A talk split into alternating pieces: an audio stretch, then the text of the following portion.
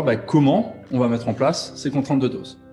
Alors, en sachant qu'il ne faut pas oublier quelque chose, c'est que dans la réglementation, à part la notion de contrainte de dose, on doit les mettre en place et dire à l'employeur si on a un dépassement de contrainte de dose, on n'a rien du tout. Par contre, on a remarqué un premier problème. Le premier souci en interventionnel, c'était quoi? C'était que les doses derrière euh, le tablier plombé étaient très faibles pour son étude. On est de l'ordre des fois, euh, en fonction des dosimètres opérationnels, on a des dosimètres opérationnels avec euh, des détections à 100 nano et d'autres à 1 micro. Elle demandait aux travailleurs de prendre les dosimètres, de les mettre devant et dès qu'ils avaient fini de les remettre et de noter le résultat à chaque fois. Donc c'est après l'inconvénient, c'est aussi de mettre en place tout ça avec les travailleurs.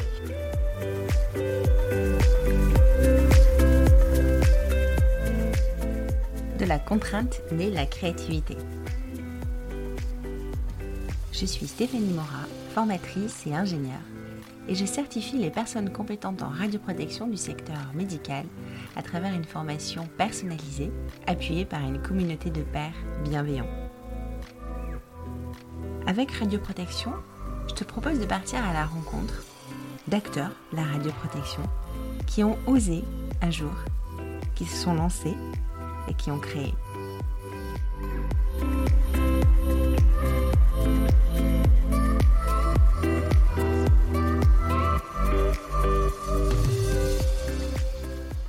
Avant de te laisser poursuivre l'écoute de l'épisode, je voulais te dire que le document qui est mentionné dans la suite de l'interview par Thomas Jarny est en téléchargement et tu trouveras le lien dans les notes de l'épisode. Peut-être télécharge le document, ça t'aidera à suivre notre discussion. Je te laisse écouter.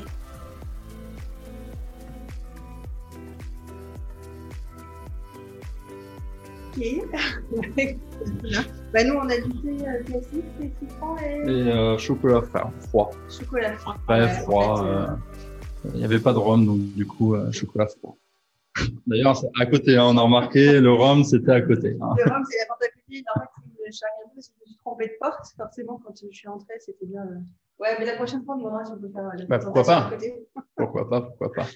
Merci Thomas de nous accorder un peu de ton temps, d'avoir travaillé hier soir pour nous. Pas de souci. Donc, il y a... on est en présence et à distance, mais euh, je sais que ce sujet intéresse beaucoup d'autres PCR qui ne pouvaient pas être là ce soir, même en présence aussi, qui nous rejoindre et qui, qui, ne peuvent pas parce qu'il y a des orages là et il y a des, coup, certains PCR qui sont en, rendez-vous avec leurs assurances pour suite de dégâts. Euh, bon, voilà.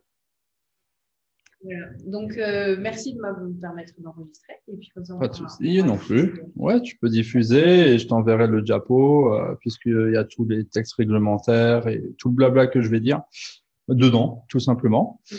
Euh, ben, on va commencer. déjà, je vais me présenter. voilà, en, déjà. En, replay pour que tous les gens comme ça puissent C'est ça. Nous... reconnaître et te dire merci pour la, pour la suite. Pas de souci. Euh, du coup, Thomas Jarny, je suis conseiller en radioprotection au sein de la société Alara Expertise. Donc, société Alara, euh, ils sont basés dans l'est de la France. Euh, en même temps, au sein d'Alara, je suis aussi le référent médical. Je fais aussi des contrôles qualité interne euh, au bloc opératoire. Et également, on a ouvert un support technique pour tous nos clients qui nous appellent euh, s'ils ont des questions un peu à droite à gauche, n'importe quelle question. Euh, ben, je suis responsable de ce de ce support-là. Euh, mon parcours, donc j'ai fait une licence pro radioprotection euh, à Nantes, à l'université de Nantes, donc un bac plus 3 de, des plus classiques. Et après, j'ai arrêté les études parce que c'était pas forcément fait pour moi. donc je suis parti directement dans le monde du travail en partant à Toulon au sein de la société Kirel. Et euh, ben, on dira bonjour à Fabienne après. Hein. elle n'est pas connectée. Elle n'est pas encore connectée. C'est ça. Donc au sein de la société qui aide. Après, je suis remonté à l'IRSN. J'ai fait euh, quatre mois à l'IRSN à l'unité d'expertise des sources. Donc c'est là où on envoie en fait tout ce qui est inventaire, source, les demandes de sources non scellées, etc. Et des sources scellées. Et euh, ensuite, euh, Bonjour On t'entend pas Fabienne, mais bonjour. euh, et ensuite, bah, je suis arrivé chez Alara. Euh, donc au sein d'Alara, euh, essentiellement nos missions, bah, ma mission généralement, ça va être plus être dans la radioprotection du travailleur. Je fais pas du tout radioprotection de patients, hormis les contrôles qualité. Et donc, ça va être euh, être conseiller en radioprotection, forcément, des, des sociétés ou des établissements qui n'ont pas leur propre conseiller en radioprotection, puisque maintenant, on peut être OCR de, on va dire, presque tout. Enfin, de tout, normalement.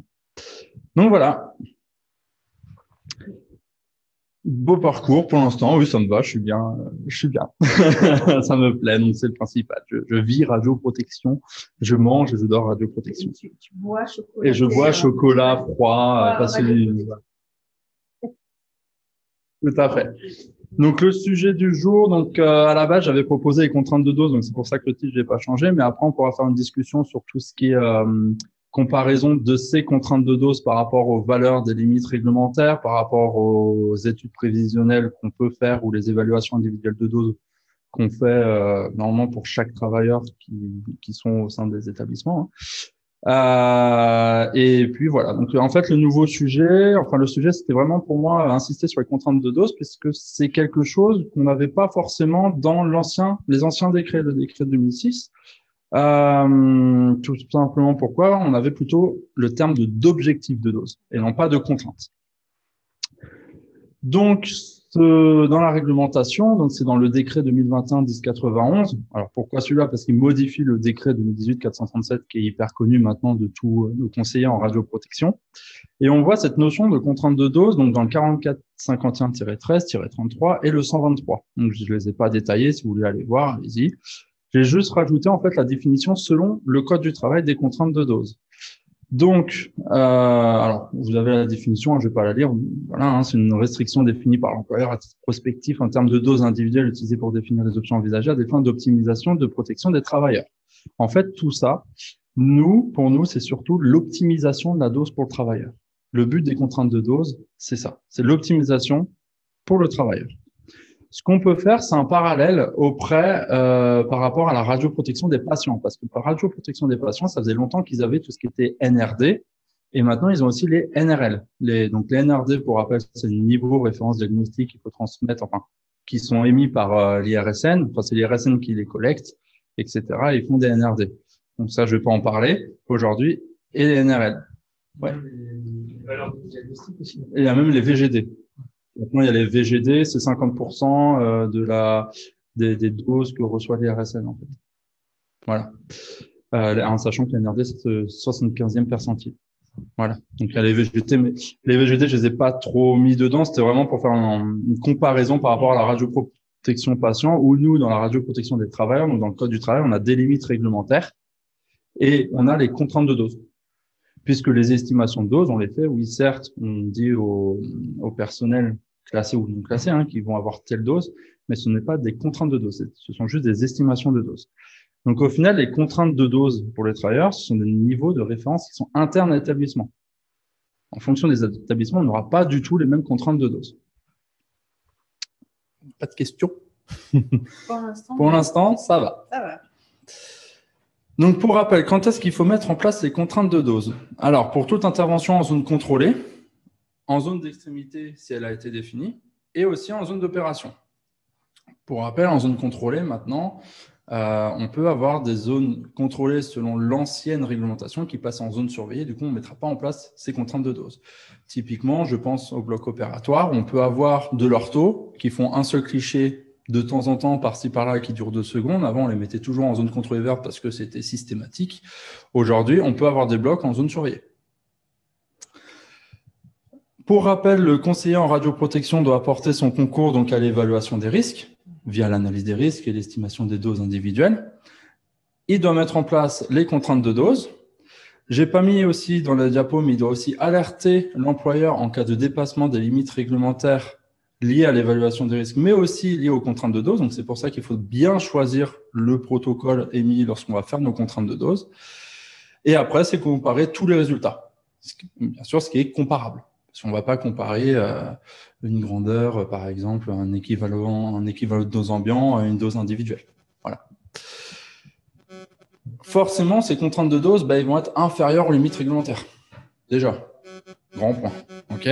Je le mets puisque des fois on peut voir des contraintes de dose. On dit oui, ben on dépasse, mais on n'a pas mis en place les protections suffisantes ou l'employeur veut pas les mettre en place. Pourtant, on alerté, donc on va mettre nos contraintes de dose un peu plus haut. Non, les contraintes de dose doivent être forcément inférieures aux limites réglementaires.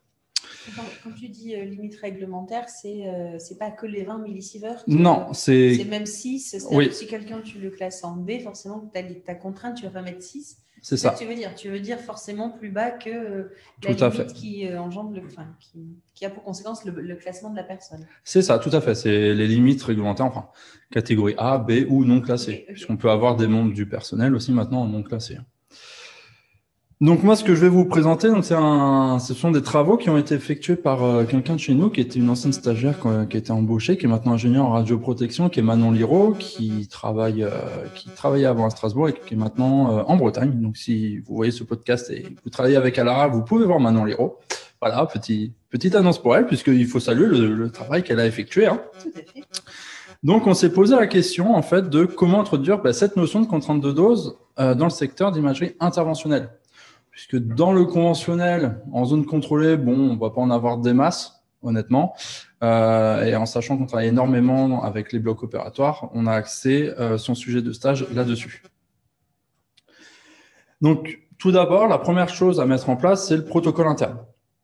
C'est à savoir bah, comment on va mettre en place ces contraintes de dose. Alors, en sachant qu'il ne faut pas oublier quelque chose, c'est que dans la réglementation, à part la notion de contrainte de dose, on doit les mettre en place et dire à l'employeur si on a un dépassement de contrainte de dose, on n'a rien du tout. On n'a pas de euh, d'aide entre guillemets dans la réglementation pour nous aider à dire bah, vous prenez 75%, 50%, etc. de l'estimation de dose. Donc on partait, euh, enfin Manon partait vraiment de zéro pour ces contraintes de dose là. Et même tous nos PCR, enfin CRP pardon, abus de langage, euh, CRP euh, partent entre guillemets de leur propre protocole puisque c'est l'employeur au final qui décide du protocole pour les contraintes de dose. D'accord? Donc, Manon a décidé de définir les contraintes de dose donc par type d'examen et non pas par type d'opérateur pour l'instant, euh, par euh, individu, pardon. Ensuite, par type d'opérateur, donc elle a différencié les médecins, enfin les chirurgiens, les infirmiers, les manips, etc., etc. Et elle a décidé, donc par rapport, on fait toujours le parallèle avec la radioprotection des patients, ben, de prendre le 75e percentile. Donc au final, comme les NRD. D'accord? Et pour ça, elle se sert d'un dosimètre opérationnel. Puisque pour rappel, la dosimétrie opérationnelle, on n'est plus obligé de l'importer, enfin, à part si on est une INB, hein, mais on n'est plus obligé de l'importer euh, sur euh, Ciseri. Ah, j'ai oublié un petit truc. L'objet, ce qui était en plus en rouge. Hein. Le but, c'est de mettre un objectif atteignable pour l'ensemble des opérateurs. C'est pas de mettre une valeur vraiment basse pour qu'on ait des dépassements, etc. C'est d'avoir quelque chose d'atteignable. Donc pour ça, entre guillemets, le schéma qu'elle voulait mettre en place, donc elle a fait sur deux sites euh, qui sont en contrat avec euh, Alara sur Paris, des gros sites euh, où on fait beaucoup d'interventionnels. Donc, elle va mettre en place les contraintes de dose.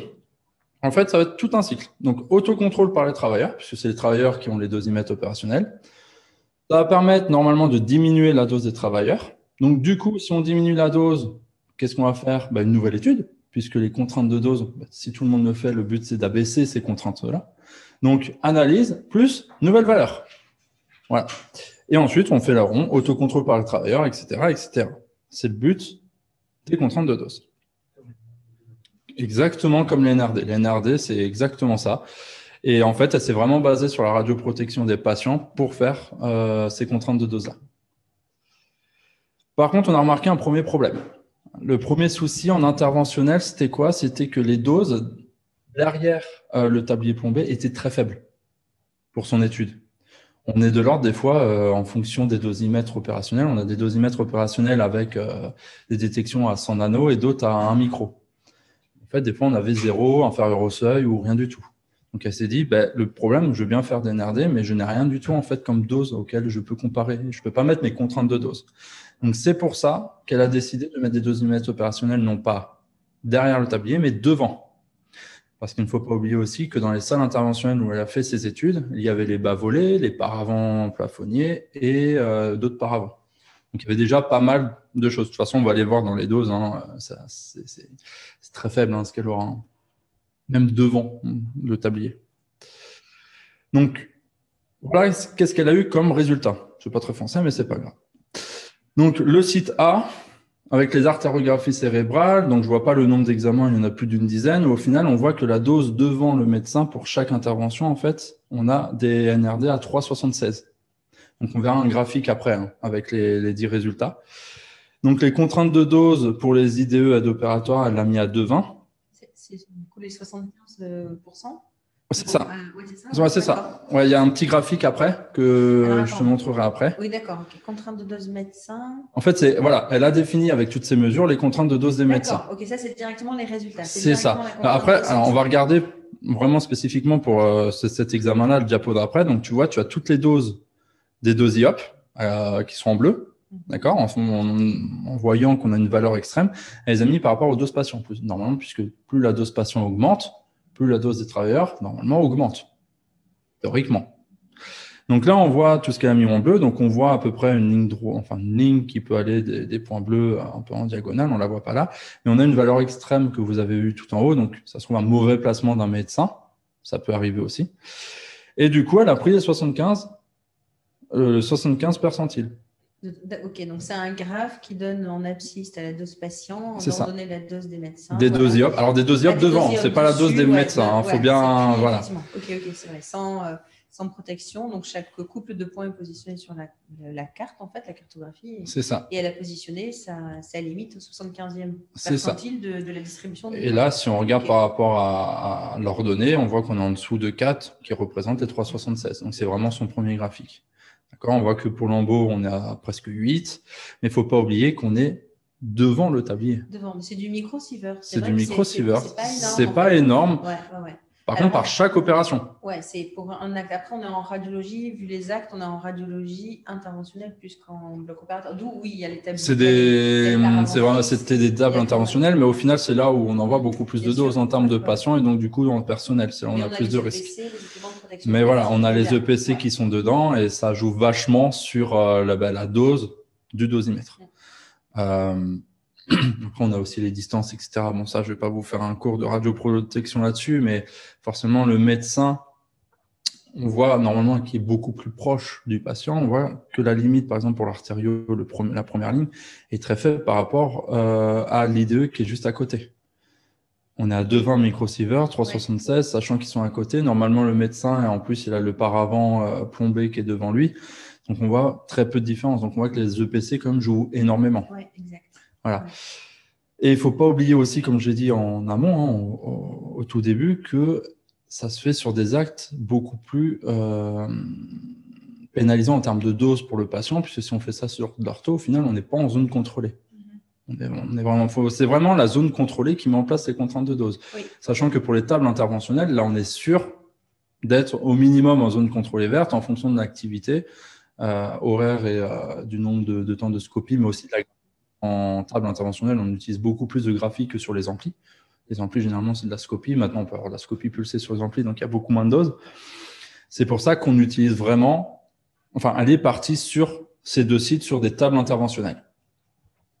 Donc, je remonte juste le graphe pour comment elle a mis son 75e percentile. Donc, c'est vraiment à chaque fois que les médecins sortaient, en fait, de chaque opération, ils remettaient dans la bande dosimétrique, ils relevaient les valeurs, etc., etc.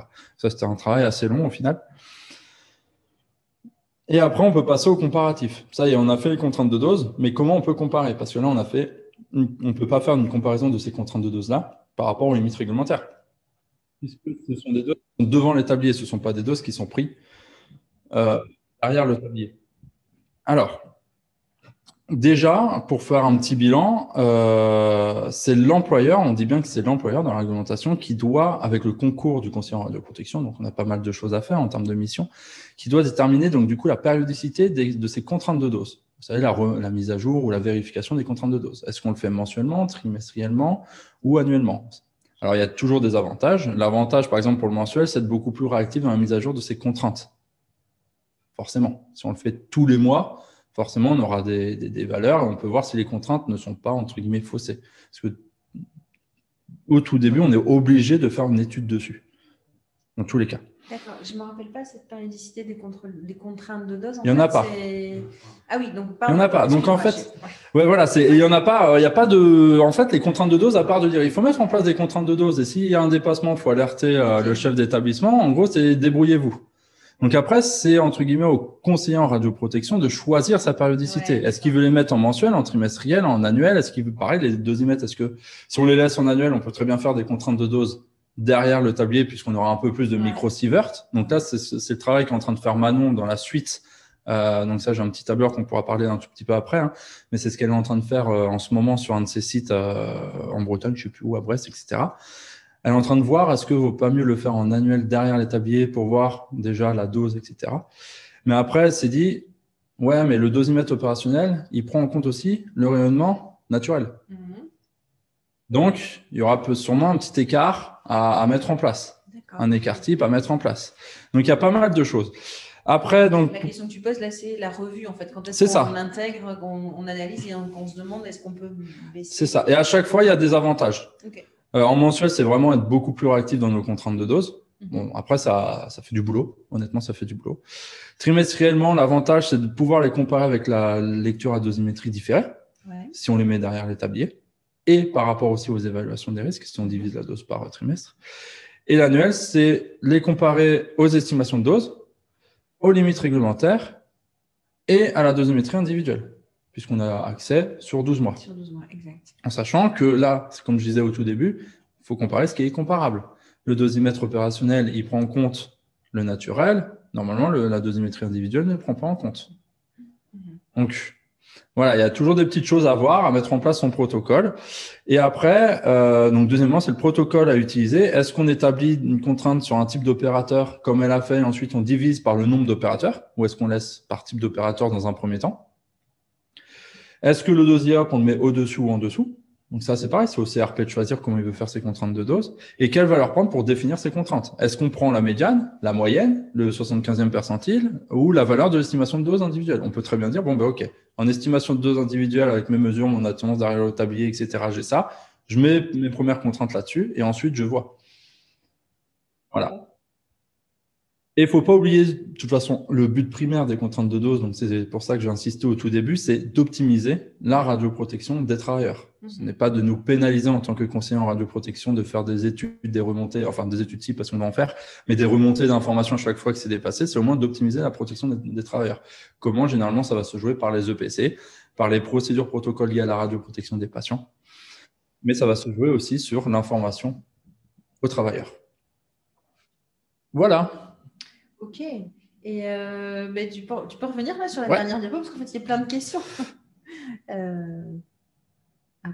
Parce que du coup, donc, euh, bon, je lance ta première question, j'en ai plein, mais peut-être que voilà. Manon, elle a conclu quoi par rapport à son étude? Elle, elle a fait Alors. son étude et ça a été quoi de la conclusion? Ça a été ça. Elle a mis en place en fait des contraintes de dose par type d'examen. Donc, elle a mis en place, on voit pour l'artériographie cérébrale, une dose à 3,76. Et ensuite, elle a mis une- un deuxième niveau de contrainte à 2,20. D'accord? Pareil pour l'embolisation. Donc après, ça reste des affichages. C'est quoi première main et deuxième main? C'est vraiment. c'est- Alors, première main, c'est 75e pour, euh, percentile. Et deuxième main, c'est la médiane. Ok, ça, ça mène pas de confusion entre, euh, tu vois, la main Non, droite, non, la main non. gauche. ouais. non, Alors enfin, peut-être, hein, peut- peut-être, mais euh, peut-être qu'on doit revoir le, le terme de première et de seconde main. Oui, voilà. En gros, voilà. Première main, enfin première intention, c'est d'être en dessous des 376 et le top du top, c'est d'être en dessous de 220. Elle, elle a mis par, pour chaque examen parce qu'elle a commencé son étude comme ça. Et là, elle est en train de faire par travailleur en prenant, euh, par exemple, euh, comment elle avait fait? Le nombre de d'actes de chaque travailleur par type de spécialité, par nombre d'actes, etc. Et ensuite, elle fait des pourcentages et c'est forcément beaucoup plus long comme travail par rapport à son sujet de stage où on a déjà quand même pas mal de résultats. Donc à chaque fois, on voit à droite comment euh, mettre en place ces procédures. Donc on a des, enfin c'était de la neuroradiologie par exemple pour l'embo, hein, où il y avait des codes de dosimètres et euh, par exemple pour les seniors, ils mettaient chaque euh, chaque code des dosimètres. Donc ils créaient en fait des noms spécifiques pour les dosimètres. Voilà. Elle demandait aux travailleurs de prendre les dosimètres, de les mettre devant et dès qu'ils avaient fini de les remettre et de noter le résultat à chaque fois. Donc c'est après L'inconvénient, c'est aussi de mettre en place tout ça avec les travailleurs. Déjà, on sait très bien au, bloc opératoire, ils sont, ils peuvent être un peu réticents à déjà noter les doses, etc. Compte rendu du patient. Bon, ça se fait de plus en plus. Mais voilà, ce- c'est un travail qu'il faut amener forcément avec du personnel qui est conscient des dangers de la radioprotection. On sait très bien qu'il y en a des, je, impliquer personne, hein, Mais on sait très bien qu'il y a du personnel, des fois, euh, radioprotection, ça leur passe au-dessus, et, voilà. Hein. Mais là, c'était, elle avait vraiment fait un travail sur deux centres où ils sont vraiment euh, au courant de la notion de radioprotection, des enjeux de la radioprotection. Donc, c'est vraiment des personnes qui ont fait euh, le taf. J'ai envie de dire le taf de faire ces récoltes-là, puisque euh, on peut pas avoir à chaque examen, à chaque fois qu'on remet le dosimètre opérationnel, quelle dose on a. Donc, faut noter à chaque fois à la main. C'est une des visions qu'on a eu, nous, euh, chez Alara, sur les contraintes de dose euh, au sein euh, d'un bloc. Merci Thomas pour le partage de ce travail qui a été mené au sein de la société Alara. C'est une thématique que je vois peu, presque pas en fait, en tout cas très rarement abordée dans nos différents échanges dans le réseau, réseau radioprotection de façon large. Donc euh, merci encore de, nous avoir euh, proposé ce sujet. Le reste de la discussion appartient euh, aux participants à l'atelier radioprotection que j'animais ce soir-là.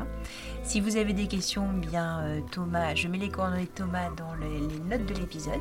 Et puis bien sûr, vous pouvez télécharger le document que Thomas nous partage à l'écran qui vous aidera grandement à suivre son cheminement, son, son, explication et sa présentation. Merci encore mille fois. À très bientôt. Super d'avoir écouté cet épisode jusqu'au bout. Si tu es encore là et que tu as apprécié, merci de me mettre une note, par exemple 5 étoiles, sur Apple Podcast. Ça me ferait vraiment, vraiment plaisir. Et pour finir, si tu as des besoins en formation, en accompagnement radioprotection des travailleurs, je mettrai tout en œuvre pour te faire vivre une, expérience extraordinaire si tu m'écris à stéphanie radioprotection.fr. Je suis Stéphanie Mora et je te dis à très vite.